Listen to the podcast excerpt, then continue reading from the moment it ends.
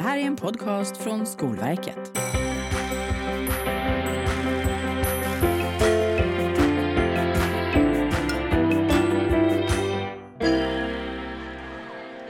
Hej! Välkommen till Skolverkspodden. Mitt namn är Sandra Charlé och idag kommer vi prata om hur komvux på gymnasial nivå och komvux som särskild utbildning på gymnasial nivå påverkas av ämnesbetygsreformen. Skolverket förbereder ett införande av ämnesbetyg som ska börja gälla 1 juli 2025 och det gäller alla ämnesplaner för alla skolformer på gymnasial nivå. I februari i år, 2022, så skickade Skolverket ut en remiss med förslag på justeringar i ämnesplanerna för de nio gymnasiegemensamma ämnena för examensmål, programmål och programstrukturer. Men hur blir det då för komvux? Det är den stora frågan och den ska vi reda ut idag tillsammans med Anneli Svantesson och Jonas Wig, båda undervisningsråd på Skolverket. Varmt välkomna hit! Tack så mycket. Tackar. Jonas, jag börjar med dig. Hur kommer ämnesbetygsreformen påverka komvux på gymnasial nivå? Ja, det kommer ju att påverka komvux, eh, precis som inom gymnasieskolan och gymnasiesärskolan så kommer ju ämnesbetygsreformen att påverka på flera olika sätt. Och vi kan väl förtydliga här också att när, när vi pratar om komvux så innefattar det alla skolformsdelarna som berörs av det här. Mm. Från och med nu, Från och med vet nu. alla det. Ja. Precis. Bra. Först och främst handlar det väl om att förändringen innebär att utbildningen inte längre ska bestå av kurser utan av ämnen och ämnesnivåer. Syfte, mål, betygskriterier är samma oavsett nivå. Och det här är ju en viktig skillnad jämfört med dagens system på gymnasial nivå, där målen ibland bara gäller för vissa kurser i ett ämne. Det centrala innehållet i en nivå ska ju bygga vidare på och fånga upp innehållet från tidigare nivåer i ämnet. Det centrala innehållet ska alltså uttrycka då progressionen i ämnet. Och det betyder att det centrala innehållet ska beskriva både ökad bredd mm. och ökat djup mellan varje nivå. Okay. Och I en ämnesplan är det därför endast det centrala innehållet som då blir specifikt för varje nivå. Okej. Okay. Anneli, det ligger en remiss ute nu som jag sa. Eh, vad är viktigt att veta för den som är särskilt intresserad av komvux? Ja, i den remiss som är ute nu då, så, så hittar man ju förslag då på justeringar när det gäller ämnesplanerna för de här nio gymnasiegemensamma ämnena. Mm. Eh, och likaså examensmål, programmål och eh, programstruktur. Eh, alla de här förslagen finns ju på vår hemsida på skolverket.se ämnesbetygs reformen. Mm. Och när ska synpunkterna in då? Eh, senast 9 maj. Bråda dagar här nu om man ska tycka till. Mm. De här förslagen är ju oerhört viktiga faktiskt för den som är intresserad av komvux att, eh, så att säga, ta, ta del utav. Eh, och inte minst för att det är så många elever, väldigt många elever som kommer att beröras. Och särskilt viktigt kan man väl säga i den här remissen som är ute nu, det är att man också kan ta del av konsekvensutredningen. Där man dels då har så att säga, lyft fram konsekvenser som skulle kunna bli för just vissa ämnen. Mm. Eh, men också mer generellt för de här berörda skolformerna. Och sen längre fram kommer det ytterligare en remiss eh, som kanske blir än mer viktig just för vux. Mm. Eh, och då kommer det beröra yrkesämnen. Eh, och yrkesutbildningar är ju något som är stort inom skolformen. Så man kan väl säga att remissen kan komma att ge en liten hint om vad som, ja, hur de nuvarande yrkespaketen skulle kunna komma att eh, påverkas. Då. Just det. Jonas, på komvux så läser eleverna idag enstaka kurser. Hur kommer det fungera rent praktiskt med ämnesbetyg? Betyg sätts ju då efter varje avslutad nivå. Men sen är det ju så att betyget då, om eleven fortsätter att läsa nästa nivå, då är tanken att då ersätter det betyget i den, i den överliggande nivån, den lägre nivå, betyget. Just det. Och det är ju inte så som det ser ut idag med det kursutformade systemet. Just det, så det är förändringen. Och kommer det vara möjligt att dela in eh, ämnesnivåer i delnivåer likt det idag går att dela in kurser i delkurser? Det vet vi inte ah, idag. Eh, vi hoppas eh, att regeringen kommer att göra det möjligt. För möjligheten att dela in ämnesnivåer i, i delnivåer skulle ju så att säga vara ett väldigt bra sätt att bibehålla den flexibilitet som finns idag och den möjlighet till individanpassning som finns idag i det system som är rådande. Anneli, kommer det att finnas några formella förkunskapskrav i form av betyg i lägre nivå för att kunna läsa en nivå eller ett ämne på komvux? Nej, det kommer det inte finnas. Eh, varken för att läsa eller för att eh, genomgå en prövning eh, i ett ämne eller en nivå då i ett ämne inom komvux. Eh, utan precis som idag då så ska ju verksamheten fortsätta att göra en individuell bedömning av om en elev har förutsättningar att tillgodogöra sig utbildningen. Jag går tillbaka till dig Jonas, kommer det fortsätta att vara möjligt för elever inom komvux att eh, genomföra prövning efter den 30 juni 2025? Alltså dagen innan det här ska träda i kraft? Absolut, och eh, så där blir inga förändringar. Om en elev vill göra en prövning, till exempel eh, nivå 3 i ett ämne, så genomför läraren prövningen på det centrala innehållet i nivån.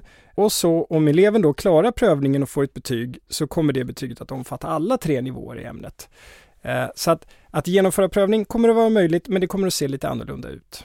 Men hur blir det för elever som har ett äldre kursbetyg och vill göra en prövning? Ja, för att underlätta för elever som har ett kursbetyg sedan tidigare så föreslår regeringen i propositionen att det ska införas övergångsbestämmelser. Och de här bestämmelserna eh, innebär att den som har påbörjat en utbildning på gymnasial nivå före den 1 juli 2025 under en femårsperiod då ska få genomgå prövning inom kommunal vuxenutbildning enligt det äldre systemet. så att säga. Där vi är nu. Där vi är nu, mm. exakt. Och prövning ska få göras senast den 30 juni 2030 hos då en huvudman som, som erbjuder utbildningen på en nivå som motsvarar den kurs som prövningen gäller då naturligtvis. Övergångsbestämmelser pratar ni om. Eh, kan du ge några exempel på sådana, Anneli? Ja, eh, ett exempel är om en elev då som läser en kurs över brytpunkten för införandet av ämnesbetyg. Alltså över den sommaren precis. 2025? Ja, ja mm. precis. Mm. Att den då ska läsa, kunna läsa klart kursen och inom ramen för kursbetyg och alltså få betyg i sin kurs. Just det. Mm. Så. Eh, och det här kommer då vara möjligt i fem år fram till den 30 juni 2030. Eh, och viktigt här är ju att nämna att inom komvux så gäller detta alltså för, endast för påbörjade kurser och inte utbildningar. Okay. Sen kan det också vara bra att veta då att under en övergångsperiod så ska det också vara möjligt för en elev att få blandbetyg. Eh, och det, det, innebär att om en elev till exempel läser eller har betyg i kursen engelska 5, alltså i nuvarande system, så ska man alltså kunna behålla det kursbetyget. Och när den då läser en överliggande nivå i samma ämne, i engelska då. Och detta ska också då vara möjligt ja, mellan den 30 juni 2025 och fram till den 30 juni 2030. Eh, eventuellt så kan regeringen komma att precisera de här bestämmelserna ytterligare framöver i vuxenutbildningsförordningen. Eh, vill man läsa mer om det här så kan man ju gå in på regeringens webbplats och läsa propositionen som finns där. Mm kan man djupdyka ordentligt. Långt innan ämnesbetygsreformen sjösätts så kommer väl nya principer för betygssättning att börja gälla. Eh, vad, vad innebär det? Ja, det stämmer. Det här handlar ju om egentligen två delar, men det är en och samma sak. Det hänger ihop. Den ena förändringen det är ju att kunskapskrav som nu, man ska ju så att säga, för att få ett visst betyg så ska ju vissa kunskapskrav vara uppfyllda. Nu tar man bort kunskapskrav och det ersätts av betygskriterier. Eh, den andra förändringen eh, det innebär att det ska införas en ny princip för betygssättningen för betygsstegen A till D. Och det här börjar ju gälla redan första juli i år. Mm. Det är ju nu. Snart, snart, snart. Ja, det är runt hörnet. Mm. Beroende på när man lyssnar på podden i och sig. Så är det Men eh, första juli 2022 pratar vi om. Ja, men precis. Och, och, och den nya principen för betygssättning, det, det innebär ju då att kravgränserna för betygen D till A inte längre är lika skarpa. Och syftet eh, med den nya principen det är ju att läraren ska få större möjligheter att göra en liksom sammantagen bedömning och och sätta det betyg som då bäst motsvarar elevens kunskaper med hjälp av betygskriterierna. Mm. Och det här är ju en ganska stor förändring mot nu gällande princip för betygssättning där samtliga kunskapskrav för till exempel nivå A eller betyget A ska vara uppfyllda för att man ska få det betyget. Viktigt att poängtera dock i det här, det är ju att för betyget E och betyget godkänt så behålls regeln om att elevens kunskaper måste motsvara samtliga betygskriterier. Mm. Hur kommer de nationella yrkespaketen på gymnasial nivå och särskild utbildning på gymnasial nivå att påverkas av ämnesbetygsreformen, Anneli? Man kan säga att det kommer påverkas eh, i lite olika utsträckning. Eh, men riktigt hur det kommer påverkas, det vet vi inte idag och det beror ju på att arbetet med yrkesämnena fortfarande pågår. Men vi vet ju, eller kan säga det, att eh, när det gäller vissa, i vissa fall så kommer dagens yrkesämnen med tillhörande kurser att eh, förändras. Så pass mycket kan vi säga då. Eh, och det beror ju på både själva ämnesstrukturen i sig, att man gör om det då, men också på de enorma förändringar och den utveckling som har skett, bland annat då inom eh, teknik och automationsområdet som ju påverkar många sektorer i samhället. Just det. Det måste bättre matcha vad som händer Precis. Mm, um. På vilket sätt kan ämnesbetyg gynna komvux då? Ja, de, de, nya ämnesplanerna då som arbetas fram nu kommer ju bättre att spegla dagens krav ifrån arbetsgivare och branscher och, och, högre utbildning då på ett bättre sätt än vad det gör idag. Då. Eh, och utifrån det perspektivet så kommer ju alla elever som berörs av den här förändringen att eh, gynnas. Införandet utav ämnesbetyg utgår ju först och främst ifrån behov då av förändring inom gymnasieskolan och gymnasiesärskolan. Eh, och behoven är ju inte riktigt de samma inom komvux. Eh, men naturligtvis så är det ju så att alla skolformer har ju behov av uppdatering av befintliga ämnes och kursplaner. Och utbildning, oavsett om den så bedrivs i gymnasieskolan eller inom komvux, så behöver det ju utvecklas då. I takt med samhället och hur det utvecklas. Ja, precis. Det låter, det låter ju klokt, måste jag säga. Jonas, vi pratar om hur komvux kan gynnas av ämnesbetyg, men eh, vi måste ju vända på myntet. Vad ser vi för utmaningar? Utmaningar finns. Mm. En sån, det är ju eh, att hantera de elever som, som har studerat i det äldre kurssystemet och sen efter införandet eh, den 1 juli 2025 vill studera vidare inom komvux.